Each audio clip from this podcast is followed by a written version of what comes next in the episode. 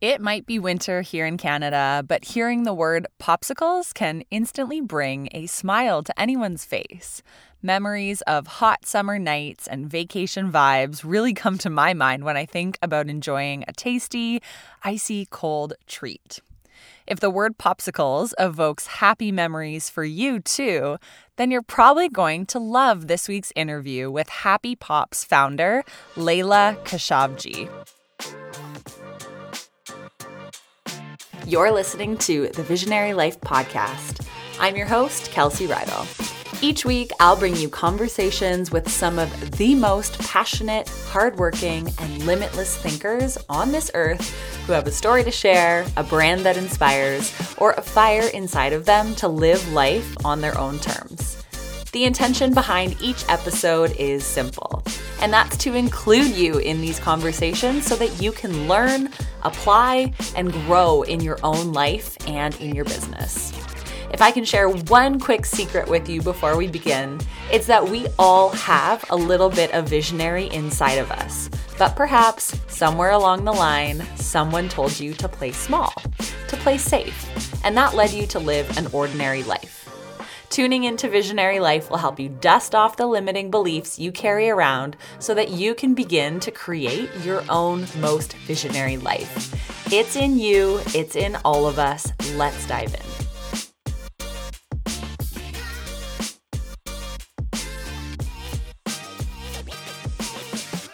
All right, everyone. So, are you as excited as I am to hear the story behind Dragon's Den sensation Layla Khashoggi? Who has reinvented the world of popsicles with an all natural ice pop made with real fruit and sweetened with a hint of organic cane sugar. Happy Pops was launched back in 2016 after Layla learned about all of the hidden, nasty sugars lurking in traditional popsicles. Layla knew there had to be a better way, and she was right. An athlete herself, Layla wanted to healthify the popsicle and create a version that could be a breakfast, a post workout treat, or a snack before bed. A snack you could feel good about the whole family consuming and no guilt associated with eating these popsicles. So, really, that's the birth story of Happy Pops. Layla drew on her South Asian heritage and travels, as well as her family's experience in the food industry, to come up with a flavor lineup that can't be found anywhere else. From passion fruit to guava to mango and strawberry, or my personal two favorites, the matcha one or the coffee one. Ugh, these ones are so good. Happy Pops is a clean ingredient treat that appeals to Canada's diverse tastes. The ice pops are handcrafted in small batches without artificial ingredients and are sold at specialty retail stores, farmers markets, and festivals in Ontario and Quebec, but they are rapidly expanding. And P.S. If Layla's story sounds familiar, it's because she landed a $150,000 deal on CBC's Dragon's Den with one of my personal favorite dragons, Arlene Dickinson. So if you missed that episode, go check out the first episode of season 13. It was epic. Before we dive into this episode with Layla and to learn all about Happy Pops, I thought I would share a quick update with you all.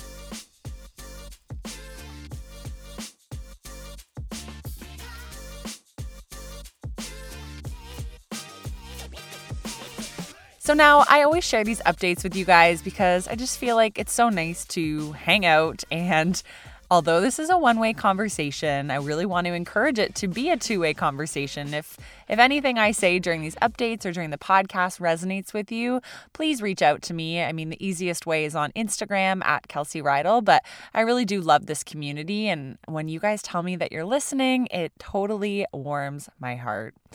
So, it's December 1st today. I cannot believe it. It's one month until New Year's Eve, and that means New Year's resolutions are coming. but seriously, I've decided as of today, because it's the 1st of December, I am not going to wait 30 more days to set some damn goals for the rest of this year and for next year. And I just don't feel like it's appropriate anymore to put off living our best life and living in alignment with what we want in terms of our health or our fitness or our business why wait until January 1st, right? Why only set goals one time a year? So, I kind of want to encourage you, if you're listening to this at the start of December when it comes out, to take action on the goals that you know you want to accomplish starting in January. Get that little head start now and don't let the holidays derail you, right?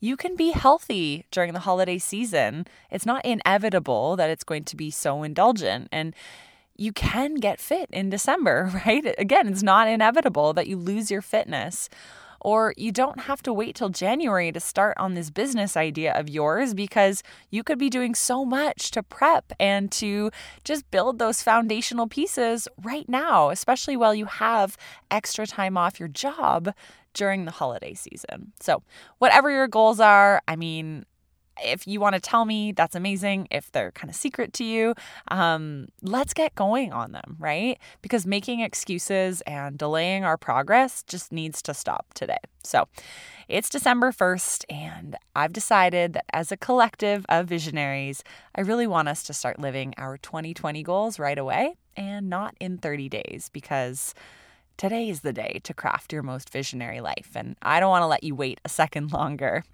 So let me know what do you want to take action on before the new year? Maybe tag me on Instagram or send me a message on Facebook. Uh, for me, I really wanted to start off this month feeling healthy. And so I've committed to making some health changes myself um, in terms of my eating habits. I'm eliminating a lot of dairy and gluten and unnecessary sugars.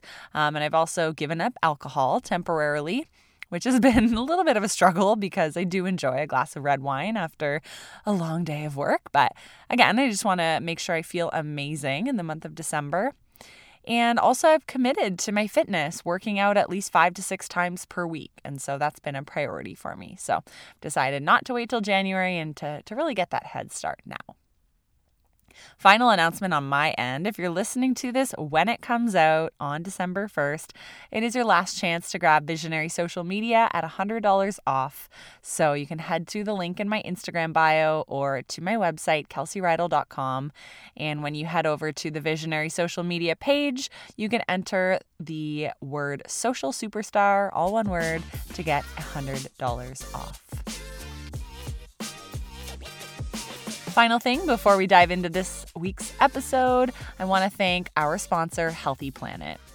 So, like I said, it's December 1st. It's time to think about gift shopping for all of your loved ones and your favorite people. And personally, when I'm gift shopping, I am always looking to buy healthy, holistic, and wellness inspired gifts because that's my beliefs and where I like to spend my money. And I love to support brands who are just greening up the products that we're constantly using on a daily basis. So, one thing I love about Healthy Planet right now is you can shop online, and as soon as you head to their website, you can actually hit the gift ideas button. And that's going to bring up things like essential oil bundles and cute little lip balms and a variety of workout supplements for the fitness guru in your life and cute newborn baby gift sets. So, there are so many pre made gift ideas already bundled up at healthyplanetcanada.com. And so Christmas shopping has really never been so easy. I'm very excited to offer you guys, as a listener of this podcast, 10% off any online order that's a minimum of $49. So use code Visionary10, that's Visionary10, at checkout to save 10% on any order that's a minimum of $49. Let's get into the episode with Layla. I'm so excited to connect with you after seeing your story on Dragon's Den. I was very inspired, and it was just a really uh, amazing journey that I knew the listeners would resonate with. So, thank you for being here. Thanks for having me. So, we always start the podcast off with some rapid fire questions. Just say whatever comes to mind. We'll keep it fun, we'll keep it light. Uh, we'll start with an easy one. Where did you grow up? I grew up right here in Toronto. Okay, amazing. What's your favorite day of the week? Friday. I love Fridays too. Some people are like Monday. I'm like, what? I don't know why because I work the weekends. Yeah. I don't know why Friday, but for some reason it's Well, it's funny you say that because Friday, I love Fridays as well. And I have a business too. I work Saturdays and Sundays, but Friday still has that energy of everyone else being excited for a Friday. So I'm like, yeah, I'm ready too. uh, what's your current flavor of popsicle that you're loving? Lychee lemonade. Obsessed. Ooh. Oh my God, that sounds so good. Uh, given the choice, would you choose to listen to a podcast, watch TV, or read a book? Probably a podcast because I'm always on the go. Mm, I know, that's really why I started listening to them. Multitasking at its finest. Uh, and what's your favorite way to wind down after a really busy work week? A good workout. Ooh, what are you into right now? F45. Ah, I joined last winter and I went all the time. I got so addicted. Yeah. it's a great workout It's a though. workout. Yeah, and because of the money I was paying, I was like, I'm gonna go every single day. Exactly. like burn myself out. Gotta get the best bang for your buck. Yeah. I like that you just show up, good music, Mhm. good workout, and it's and it's variety, so Yeah. keeps you. I've had people challenge me like, why would you spend that much on a monthly membership? And I'm like, you know what? Because when you pay, you actually go and you exactly. you force yourself to get every ounce out of it. So the accountability is great. Yeah. All right, so let's zoom the lens back a little bit. I would love to know what were you up to in the years before launching Happy Pop? So you were in school, I believe. So maybe walk us through that point in your life. What were you studying? Where were you? And what did you think your path was going to be? Sure. So I can go back. So growing up, I did a bunch of sports. So I did some competitive gymnastics for a while, played some hockey, uh, and which like I learned that food is such a big part of socializing. But as a competitive gymnast during like a, a long competitive season, it was difficult to indulge in a lot of ice cream or desserts and whatnot. And that whole thing had me interested in like sports medicine, nutrition, and that's when I went on to do kinesiology at the University of Toronto. And um, through that, I learned more about nutrition. And actually products that I were eating were not as healthy as I thought they would be because people put all these claims on the front of the packaging and on the back you still have all these names for sugar or they would have sugar broken up into like 10 different names and or like people were using artificial colors and flavors on a product that still said like no they would say no added sugar or gluten free or vegan. And you know and that's when i realized that why are we not being transparent and i and i was always interested in the health space and the food space and i would go to a lot of trade shows with my dad and i would look at these products and i knew one day i probably wanted to do something that was that i could feel good about creating but i still my heart was still in medicine. I I loved the idea of being a sports medicine physician.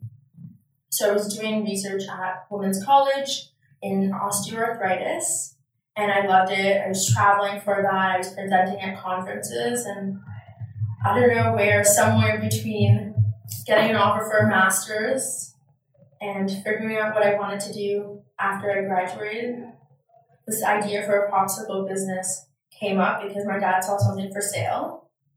And What do you mean he saw something for sale? he was on Kijiji. I don't know what he was doing. He's in the food business. So he was looking and he saw a popsicle business for sale. So he's like, What do you think about this? And that put the idea in And I was like, I was like, well, I'm making all these protein shakes. I'm like, what if I make protein popsicles? And I'm like, it just seemed like a genius idea as the student who's like trying to use a not so great blender and Mhm. make good smoothies for one person. I was like, well, what if these were in my freezer? Like, I could just grab them for breakfast. And that's kind of where the idea for Happy Pop sort of started.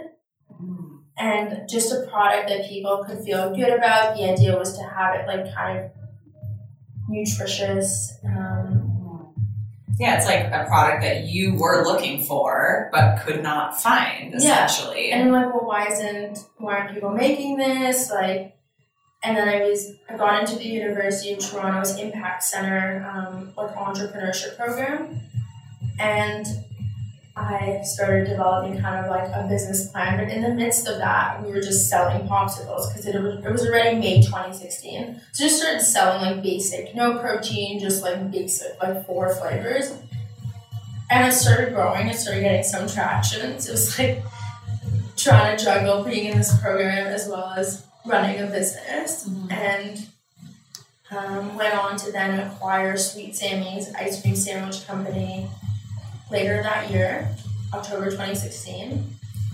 Again, good ice cream, clean ingredients. Um, people need to indulge, and just being able to diversify in the frozen category was something that I wanted to do.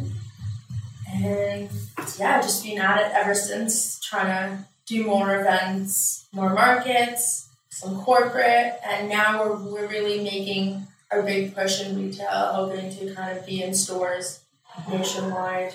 Mm. Okay, well, we're gonna have to dig into all of that. Yeah. First, I want to go back to I love um, that you brought up that there's so many products out there that they're greenwashing. Like that's the term that comes to mind when they have these like vegan or keto stamps. I don't know. Were you at the CHFA show? Yeah, and so I was walking around with a friend of mine, and for anyone listening, it's the Canadian Health Food Association conference. So it's the largest health food conference in Canada. And as I walked around and I was seeing these new branded snacks that had the, the label keto snapped on them, and then you'd look at the ingredients and there was like tons of sugar and all these things, and I just thought, gosh, it is so hard as a consumer who maybe hasn't been educated in nutrition or label reading to make an informed decision these days. Because there are hundreds and thousands of new products coming to market every single month or every year and they kind of can claim whatever they want. Yeah. and it's a messy industry. And so to have a brand that really like maintains their word of like no we are sugar free and like this is what we're going to maintain as a belief of ours it's kind of rare to find brands and products like that Yeah, I think there's people try and look for all these call outs to put on the packaging. Like I know I was at Costco and I saw this great I'm a big bar person, like convenience again, snacking. yeah And it claimed gluten free, it like looked clean on the back. It was like a whole essay and there was gelatin, there was all kind and I'm thinking like this is an oat bar. yeah There's an essay and I'm thinking like the average consumer probably read like gluten free and like a couple of other colors. I'm like, oh wow, this is a mm-hmm. great snack. I'm gonna eat this. And meanwhile, like a Yeah. whole bunch of stuff in it. I know, and for the average person, like they just assume that what they read on the front of the package is true, and mm-hmm. perhaps it is, but until you flip it around, sometimes you have no idea. And I love what you say about people still need to indulge, but we're at a point where I think people are having that awareness that they want healthy indulgences. They still want to have their treats, but they don't want it to be filled with all these like Frankenstein ingredients that you don't know about. So it sounds like you've really found that niche there. Yeah, so we still use a little bit of organic sugar in most of our flavors because Yeah. again, people you want people to feel satisfied, and that was my biggest thing. We add about a quarter teaspoon of organic sugar. Yeah. And the average flavor is still 50 calories, but you you have it feeling like satisfied, like I had a treat, or I can give this to my kid because when you make a product, we do have some flavors without sugar, but when you give kids are exposed to so much today, or we are exposed to so much. Like, it needs to be an alternative to something that's four or five hundred calories at 30, 40 grams of sugar. Mhm. And so being on that lower end of the sugar, but still something you can enjoy is Yeah. where we want it to be.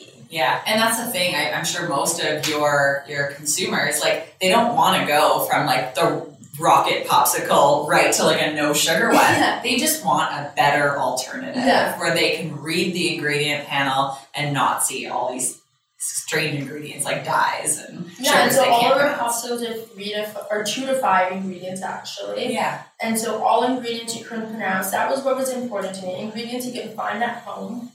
Um, great clean product. Mhm. Ingredients you can recognize, your grandmother can recognize, kids can Yeah. you know.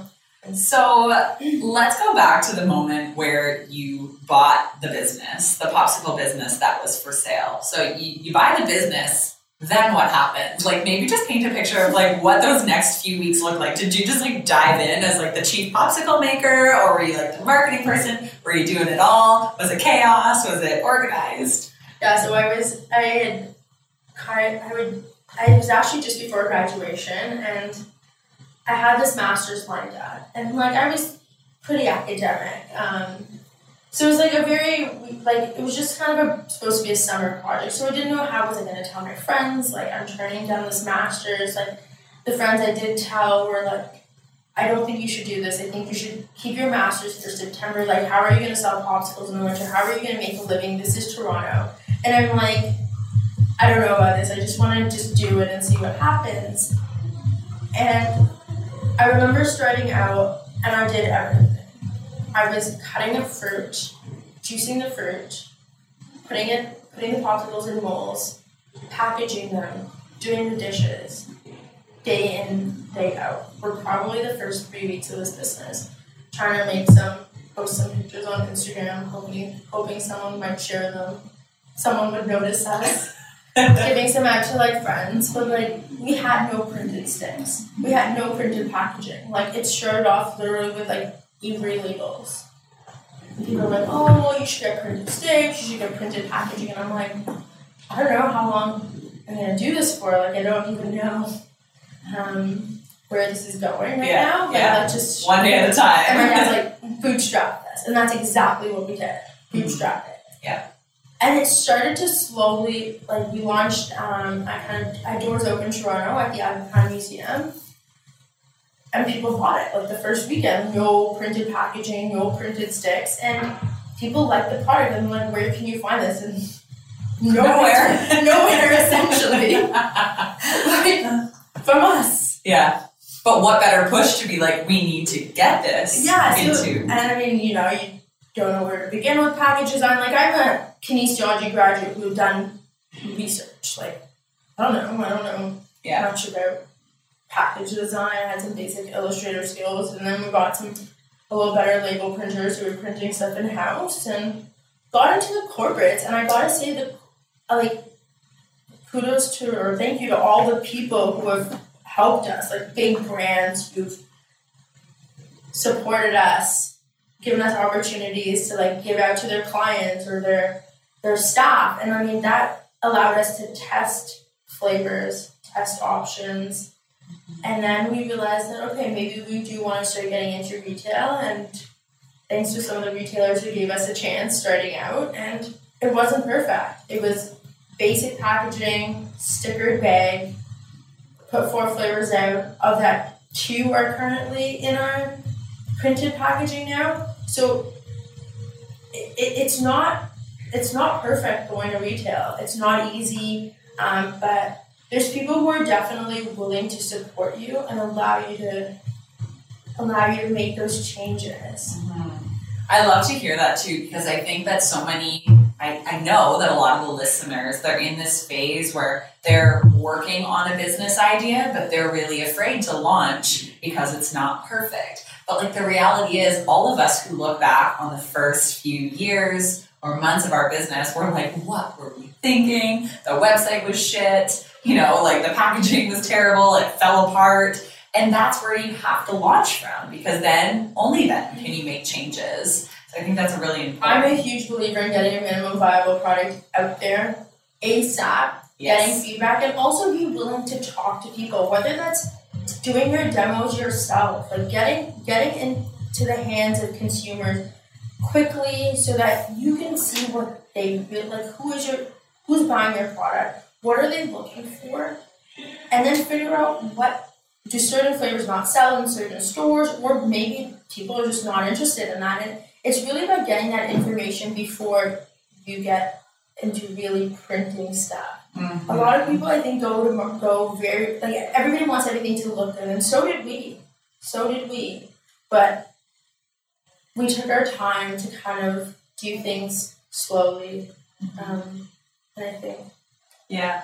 Yeah, I love that whole idea of the minimum viable product and like just getting something out there to validate your idea before you go spend your life savings on creating this, you know, huge run of packaging or whatever it is, or a $20,000 website. It's like, wait, did you test out this concept to see if there's excitement around it? So I think that's super cool. Yeah, and basic packaging, sure, it's not attractive to big grocery stores and big chains, but you need to make sure your product sells. And I think Mhm. that's the biggest thing. And, and that is so key to us today. Like, I can't brag and say we're in a thousand stores because we're not. Yeah.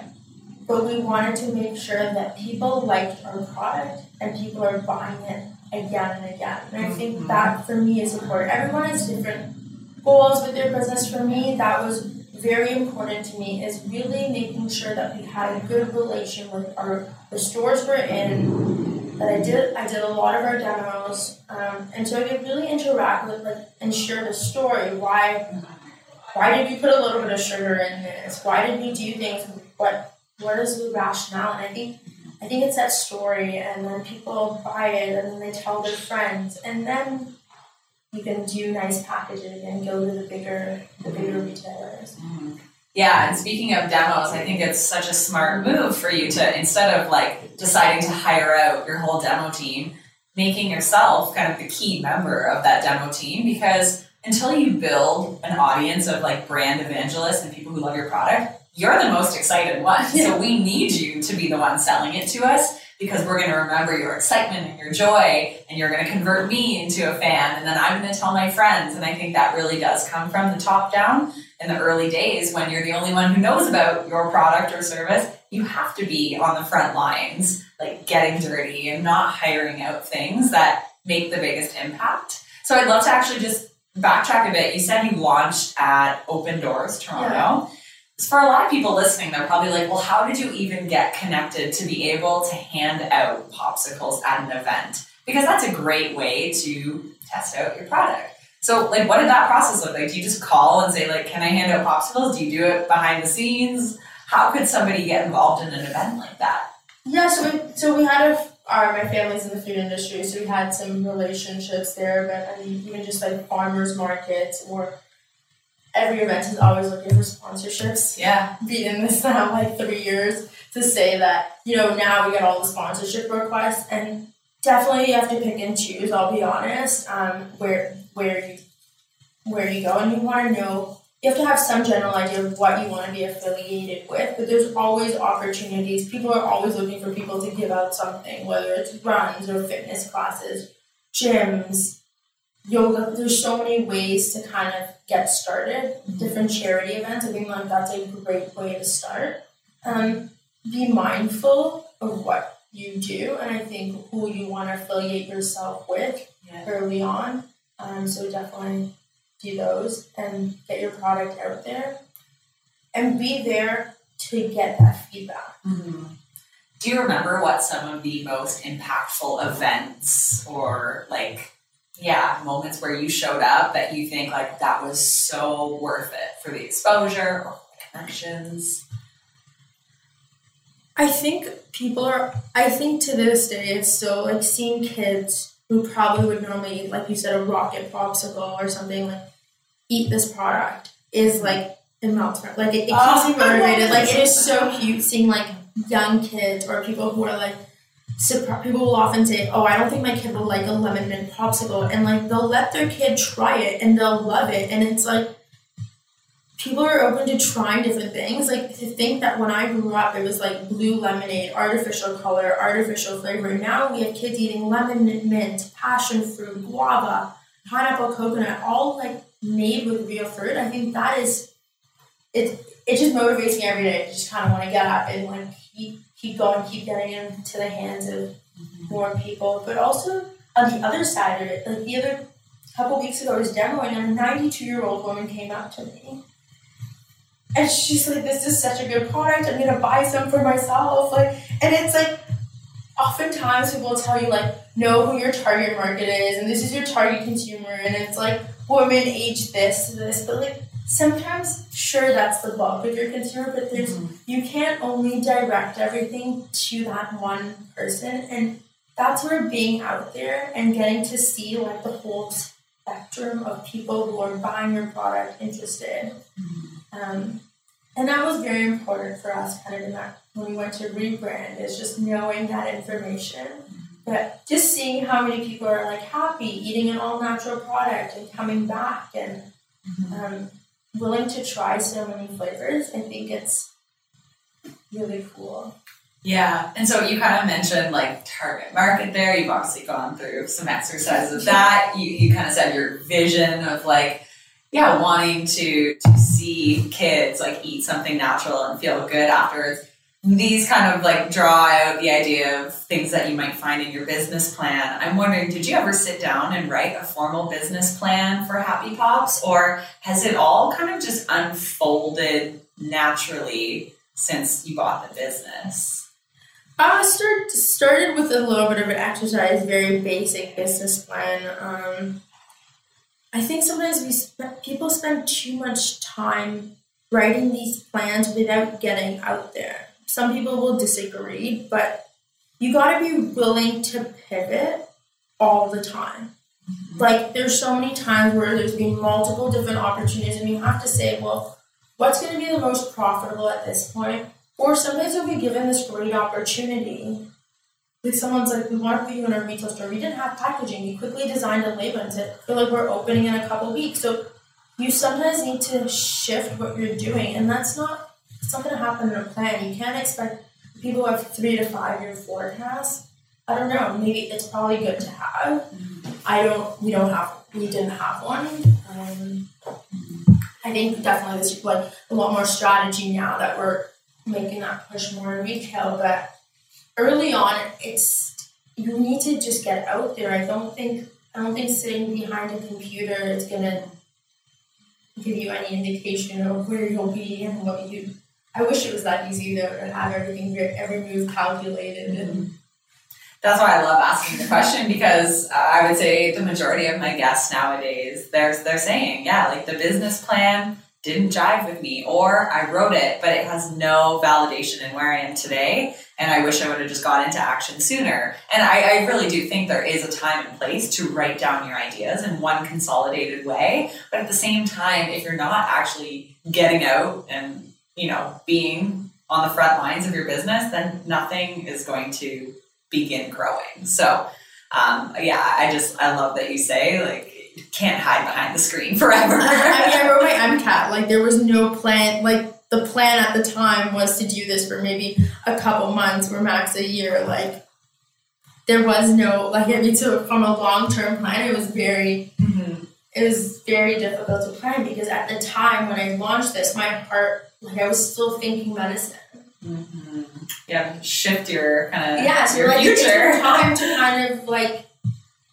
I think I think it was I was trying. I, I had this is I said I told people this is what I wanted to do, and I figured I should I needed to do it, and then I started realizing that this was I was really happy creating a clinic. Like I was having impact on society by putting a product out there that I could feel good about but that people could go to yeah. when they were looking for a clean ingredient treat or mm-hmm. snack. Yeah. I love it. Now, do you remember how you got some of your first sales? Like obviously maybe it was events or retailers, but what were some of those like key moments where you're like, wow, we got a big sale? Oh, the key big sales. Some of it came through catering companies early on. Oh, neat. And then my former school ordered for like the end of year events. That was probably our biggest one. So was that through a connection because you attended that school? It was through yeah. All, everything early on kind of came through connections. So and, important. Yep. and um, I mean, they say your network is your network. Yeah. Right? But it's so true. Especially in the first year or so. First That's your launching pad, right? Like yeah. you're not just automatically showing up in like Google SEO rankings. And so. like they had ordered strawberry popsicles for like their event. like, we want strawberry. We have a bunch of like kids. And we had never done a strawberry popsicle at this point. And it's like, we're just trying to. Yeah, you're like, okay. We're like, okay. Again, we had no labels, so we had to like get someone to do these labels. Yeah. And we've done this event every year since because it was we provided quality, but it taught us at, at that stage it wasn't even a lot of popsicles. It was like a couple hundred. Like yeah. But when you're starting out, you're trying to figure out like how do I do this? Like, what box do I put? Like, there's so many things mm-hmm. that you don't. It's not only making the how am I gonna like box this and package this and get this to like there's all these little things, and then every year we sort of just get challenged um, to do bigger events. How about your first experience getting into retail? How does that come about? Yeah, so um, again, I brought to Tammy, so they had um, a dairy free, gluten free ice cream sandwich in retail. Okay. So that um, helped a bit. So they were a store was buying it. They tried our popsicles. They liked it, and they're like, "Yeah, we'll give you a shot." Um, and so we put we put out a couple. We started I think with two. Then we added a couple, and we would try flavor. We would try different flavors, and sometimes you have to take the product back Because it wouldn't sell. and put a different flavor out there. Yeah. And like I'm being completely honest because I think a lot of people don't realize that sometimes you need to do these things. Mm-hmm. And it's better to do it and it's better to take that loss early on Yeah. than wait for us to and wait and let it affect your relationship with the store. Yeah. So you need to take responsibility for that. Yeah. And early on we did it, we did and then again when we when we gone into when we gone into more stores we same thing. We put we tried different areas of the city, tried different flavors, you know, then figure out what our most popular ones are. So now when a store like, we'll take two, three, four, we have an idea on what those flavors are. Mm-hmm. But it was based on key learnings early on. We would try, we would demo a bunch of those flavors, see what worked, Mm-hmm. um, see what people would ask for. Okay, so then in early 2018, you found yourself on Dragon's Den. So first of all, how did that happen? And then we're going to talk about what the outcome of that was. So how do you get on a show like that? Uh, so let's. I hate pitching. Let's start there. Um, Which is probably like the most important job you have to do. yeah, like well, I hated it until until just before that. But I was turning twenty five that year, and I was like, you know, a lot of my friends have auditioned for Dragons Den. Some have been on the show, some have not. But it, it is the Canadian entrepreneur thing to do. It Like I feel like everybody tells you to do it. Like it is the thing to do. and for anyone listening, it's the equivalent of Shark Tank. Yeah.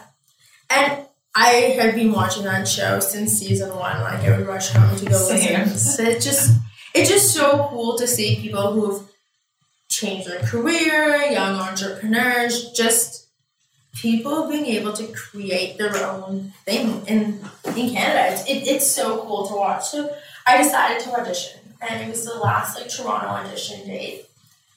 And you show up there, and like you get a number, and you literally just wait, and people have like cool products, patents, everything from like I don't know shoes to like kids things, um, food ideas, tech, and you're like, okay, So Chance. intimidating, probably, yeah, in that so, waiting it's room. so intimidating. Like I have popsicles. Yeah. Who knows? and they're melting. yeah, and, and you don't know you don't know what to expect, right? Like you don't know what to bring, you don't know how to create like this display. You really just don't know what other people are gonna do. Like how do I talk everybody else? So they don't give you a ton of guidance. They just kind of well, they give you some. Like I mean, I think they want like it's about keeping kind of things authentic, I guess. And and a friend of mine's like an actor, and he said, you know, just just be you and don't bring a lot of things to distract. Right. And so I was like, okay, you know, maybe this is some good advice. Who knows? And I said, let's just try and show up. And I'm like trying to get this pitch together again, like not remembering half the key components. This is the night before, and then I show up there, and it's my turn, and they're casual jeans, t-shirt, some popsicles, and a cooler bag. Like that's it. Like people had some pretty extensive things. Like they definitely brought in a truck with like displays and. I was just Wow. wow. like a cooler. Like I didn't know what to do, so I go pitch, and it was the best I pitched. Seemed to have answered the questions, I guess, relatively well, and um, producers seemed to like the product. And then I find out a couple days later that I'm on the standby list. And I was a little bit heartbroken because it means I didn't have a confirmed spot. And they asked if I was available for like the three weeks of filming, basically. So basically, I needed to be available with very short notice. And And at you said yes. I said yes because I was like, how, if you turn that down, like I don't know how it reflects on. Can you get on the phone? You like it just. I mean, at this point, what do I do? I just say yes. And here I am thinking like, now the other side of it is I'm nervous because like this is, you know, you watch this show and you can either it can either go really well or really bad. Yeah. And so I'm like, okay. And you sign your life away probably. You do. If it bombs, it's still yeah, it's it's TV at the end of the day. It, that's what creates good TV too, right? Mhm. and nothing's really scripted or anything. So, and during this time, we obviously didn't finish our packaging. Like we just had pictures. So it's like okay. So now I have still this basic packaging. So now we're rushing to kind of get at least a prototype of that to take there.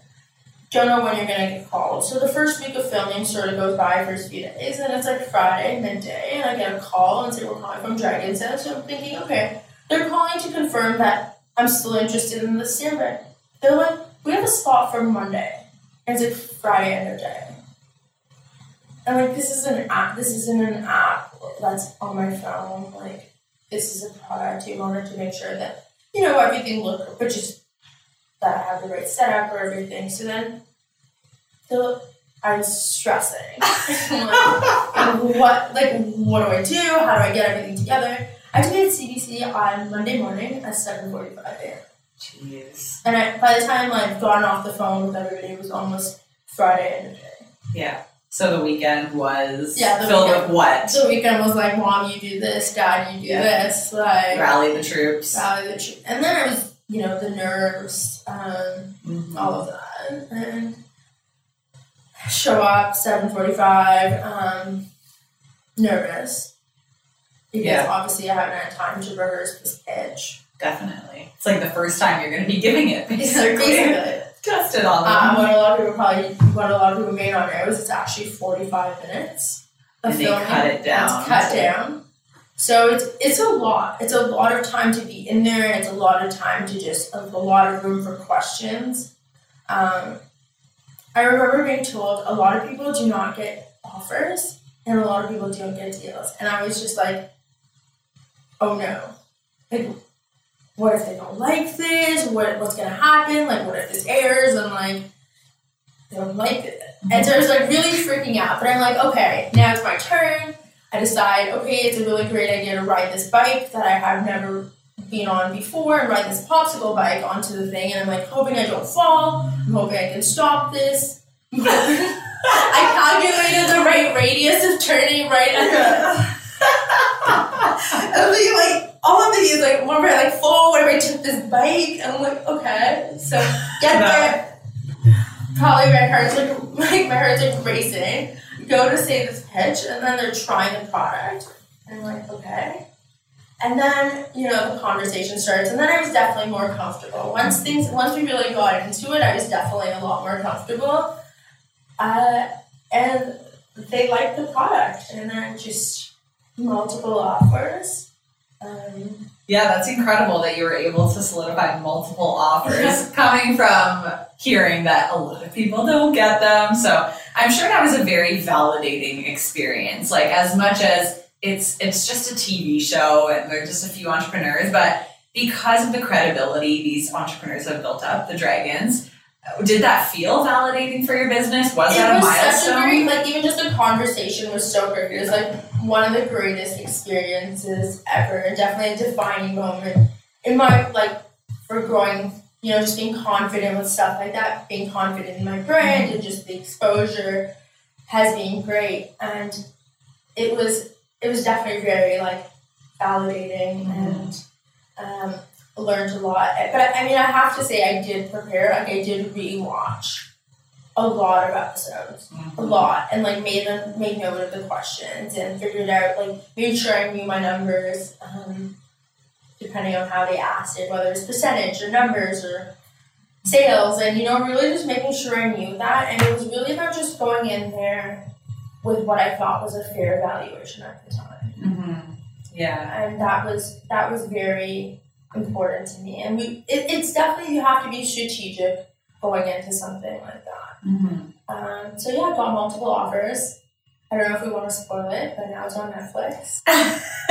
well, yeah. Do you want to spoil it, or just plant the episode that people should maybe, watch? maybe people should just watch it because it's now on Netflix. So your season, Season thirteen, episode one. Episode one, yes, and that I think in itself is kind of flattering to be on episode one because Yes. the premiere always has the highest. And I was actually pitch number one too. Ah! so it was it was really cool and now it's also on Netflix so people who were it was just launched on Netflix on September 7th. Yeah, yeah, that's a huge deal. I didn't realize that. I did start watching it on Netflix, but normally I would have to log on to cbc.ca. Yeah, a lot of people like it because it, I believe there's no commercials. Yeah, no, there is none. So, um, Phenomenal. yeah, so, So, people should go watch it. Was there a lot of growth that happened post Dragon's Den? Like, did it kind of give you like this rush of momentum, not only for yourself, but in terms of sales and, and marketing leads? I think the hardest thing was keeping it a secret until it aired, or knowing if it's going to air, because a lot of a lot of pitches don't air. yeah, So until we found out, and then it's kind of gearing up for that air date. Um, and I think sales have been steady. Like it definitely helped, um, and it's definitely good exposure and good for the resume. and, and it can, yeah, it continues to be like people can people continue to watch it and reach out and are interested in the product. So it's definitely helped in that sense. Uh, after that, we realized that that's when we decided to rebrand and really go for the printed packaging. Yeah. Um, and for anyone who hasn't seen the packaging or anything, I will plant a bunch of photos in the show notes, so definitely uh, people can find it there. But it's very like bright and fun and approachable. Is that kind of the vision when Yeah. you redesigned the packaging? What What did you have in mind? So we had a couple of things. Again, going back to like target, we wanted it to appeal. Well, we redesigned our, we had our logo redone as well, based on several things we noticed with the first logo. But when it came down to packaging, we wanted something that appealed to men and women, kids, like, and just that was happy, that was fun, that was. Um, you could take it to a corporate event, a barbecue. It really just looked appealing, and that and, and it was fresh um, really just using the right colors. I was very particular on what I wanted. Um, I've been, although I've only been like doing this for three and a half years, I've been traveling to a lot of trade shows with my dad, and so I saw a lot of packaging. I had seen a lot of different things, stuff that I think works or stuff that grabs my eye. And as as a millennial, I don't spend a lot of time in the grocery store, so it was I don't look at the freezer section really.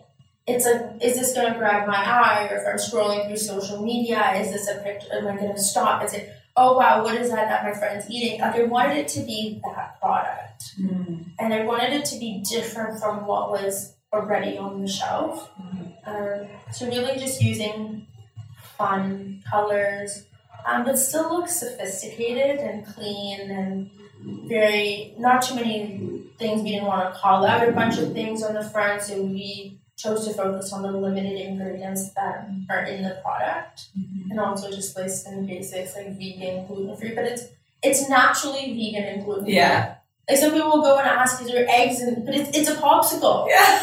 It's like, what do you like, think? I think people are just so used to just asking, does this have eggs? Does this have dairy? And I'm like, no, no, no, no. It's like fruit, water, a hint of sugar. That's it. You're like, we shouldn't even have to call out that it's gluten free, but Yeah, or, or even that, even that it's like it's a it's a fruit bar. Yeah. Yeah, like we didn't put animal protein in this, but you never know. I mean, the vegan, yeah, maybe it's not a given, but the the gluten free, like it just, Mhm. I don't know. But to some consumers, those seldom on it. So, so how is like what is a day in the life of you right now, or even just like a week in the life? I'm assuming you take on many roles within the company, mm-hmm. but yeah, what does your job look like? Yeah. so first of all, first question: Do you have an official title? I guess I'm the founder and CEO, I guess, but the I thought it'd be like Chief Happiness. Yeah. trying, you know, trying to spread happiness. Yes, I we love say it. trying to spread happiness one stick at a time is kind of really just we're so we're focused on like everybody having a really good experience with the product. It's Yes. about the what it's about you never know who who's gonna try it and where. Like sometimes you get messages from people and you, you don't know who's gonna get your product. So it's really Mm-hmm. every it's a handcrafted product and it's really about everyone having a great experience. I love that. So that's what's important. But a day, a week of the life. Um, it's been a pretty busy summer. Um, I guess this is your season. Like Yeah, you're coming off of your busiest. coming off of the busiest for sure. Um, busy season involves working usually 6 a.m. to sometimes 11 p.m. on seven days a week. Glamorous job It's super, it's super Everyone's like, oh, it must be so nice working for yourself. I'm like, yeah, I have me too movie, um, probably patio season where what Yeah, what's that? What's that? Um, it was. It's been. It's just. Um, sometimes it's calls. Sometimes it's meetings. It's all over. Sometimes it's delivering orders. Mhm. Um, sometimes it's stepping in production. Yeah. Sometimes it's doing popsicles. Like Do you have help at this I do. point? I do. You do. employees. Yeah. So it's beyond your your parents now. oh, it's beyond. Yeah. They still help. Yeah. My mom was in there. Um, I love it. a little bit during the summer helping out. Um, Yeah. But my sister helped me out. She did some farmers markets this year. She helped manage things. Also helped in production for a bit. So definitely having it definitely my cousins have been helpful. So it's I mean, you know, it, it's so unpredictable too, right? It comes in people decide very last minute in terms of from a catering standpoint and even just stores store orders. Um, Yeah. woke up to a couple this morning, so it's it's very it's very unpredictable. So sometimes I'll be helping make, sometimes it's delivering, sometimes it's working markets. You know, you're backup for everything and have to do a bit of everything. It's emails, it's the social media, it's the responding to everything else. But it's Definitely. I mean, we do have a pretty good team. It's growing. Um, so I'm Very learning cool. to let go of a lot of things too, just to focus on growing the business, Mhm. but still try to be relatively hands on just to ensure that everything is under control. And um, yeah, I think like I, I love to hear that you're still very much in it, but also realizing, you know, it probably takes you stepping back a bit from the day to day operations to grow this business. So I'm wondering, is there any business skill that comes to mind right now that you're really working to get better at or that you know you need to improve upon in order to take Happy Pops to the next level? I think now it's as we kind of move into the slower season, definitely forecasting, um, really just more strategizing now that we want to go into more bigger retailers, is really just spending that time to work on those aspects. Um, in- innovating a little bit too, adding some Yeah, is there anything coming down the pipeline? some new flavors I think will come in, um, or some of our limited editions that we've been playing with on our limited edition packaging will probably become um, more permanent flavors. Awesome. Um, So, so that's that's definitely in the pipeline. But really, just taking the time to strategize, I think, is important. Um, I like pitching, so more now I like pitching. Now you like that was your least Uh, it's my least favorite. It's like my most. So definitely just being there to sell and kind of go do that stuff. I think again, there's no one who does it better than the person who started who believes in it. Like it's just walking into a meeting and seeing people try the product and being able to answer those questions. So really now just focusing on that and doing that and closing sales and then having my team work more on the production and some marketing. So at this point, what would you say is the best part about being the CEO of Happy Pops? Still seeing people eat the product. Yeah. Through the Using it. Through the cold days, you know, showing up at our farmers market sometimes with like hats and gloves on as Yeah. we get into like October. And people still eating it. We're just seeing even online orders come through our store. Um, Yeah. Yeah. That is so like cool. store, there are a lot of people didn't think that people would buy popsicles online, but um, people would try our product. Like it's just been an easy way to kind of get to some consumers. Um, So before we wrap this up, there's one question that I ask all of our guests, and that would be for someone listening who really wants to start a business. Maybe they've got an idea in their head, but they just have no idea where to start. What would you offer them in terms of advice to encourage them to chase after it? I think talk to people, be prepared to go all in, and I would say be prepared to fail, like and pivot like quickly. I think a lot of times people put people try for you. Like I think you got to be prepared to pivot very quickly and learn and move on, but also just surround yourself by good good people, good mentors, um, and you have to want it. Mm. Yeah, you gotta be hungry for it. Yeah. Obviously, there's a lot of people making popsicles, but not everyone has like the zest of happy pops, right? Yeah, So- three and a half years in, I, I love it. Like I wouldn't if if I could be offered any master's program anywhere, I wouldn't take it. Like I absolutely wake up yeah, because I love this. yeah. It's a labor of love, right? Yeah, it definitely is. Well, Layla, thank you so much for sharing your story on the Visionary Life podcast. Um, I could talk to you all day about the growth of Happy Pops, but we'll wrap it up here for now. Uh, if people want to learn more about Happy Pops, or even if they live in Canada and want to purchase some Happy Pops, where can they find you? So we are in all the Pusateri's. We're in all the McEwans. We're in Summerhill Market, Fiesta Farms, some coffee shops, some yoga studios. So definitely check our website or social media. We're constantly adding retailers. Uh, we're also in some stores in Quebec, Ottawa, and then scattered a little bit in the west. Definitely working on more. Yeah. Um, and if not, order online. And you ship where? Uh, right, we, we can ship in across Canada. Oh, cool. Yeah. Wow, that's a big task Yeah. to ship frozen goods. Yeah, yeah. Amazing. Well, yeah, I will link all of that in the show notes so that people can find you. And thank you so much for your time today. Thanks for having me. Thanks for tuning in to this episode of Visionary Life. I love bringing you these conversations on a weekly basis, so if you could help me out by rating and reviewing this show on your iTunes app, I would be so grateful. You can also support the show by taking a quick screenshot of the episode and sharing it on your Instagram stories. Just make sure to tag me at Kelsey Reidl. If you're feeling stuck, uninspired, stagnant, bored, or confused in what your next step should be, it's time to take action. Please reach out because I would love to connect with you. I'll catch you in the next step.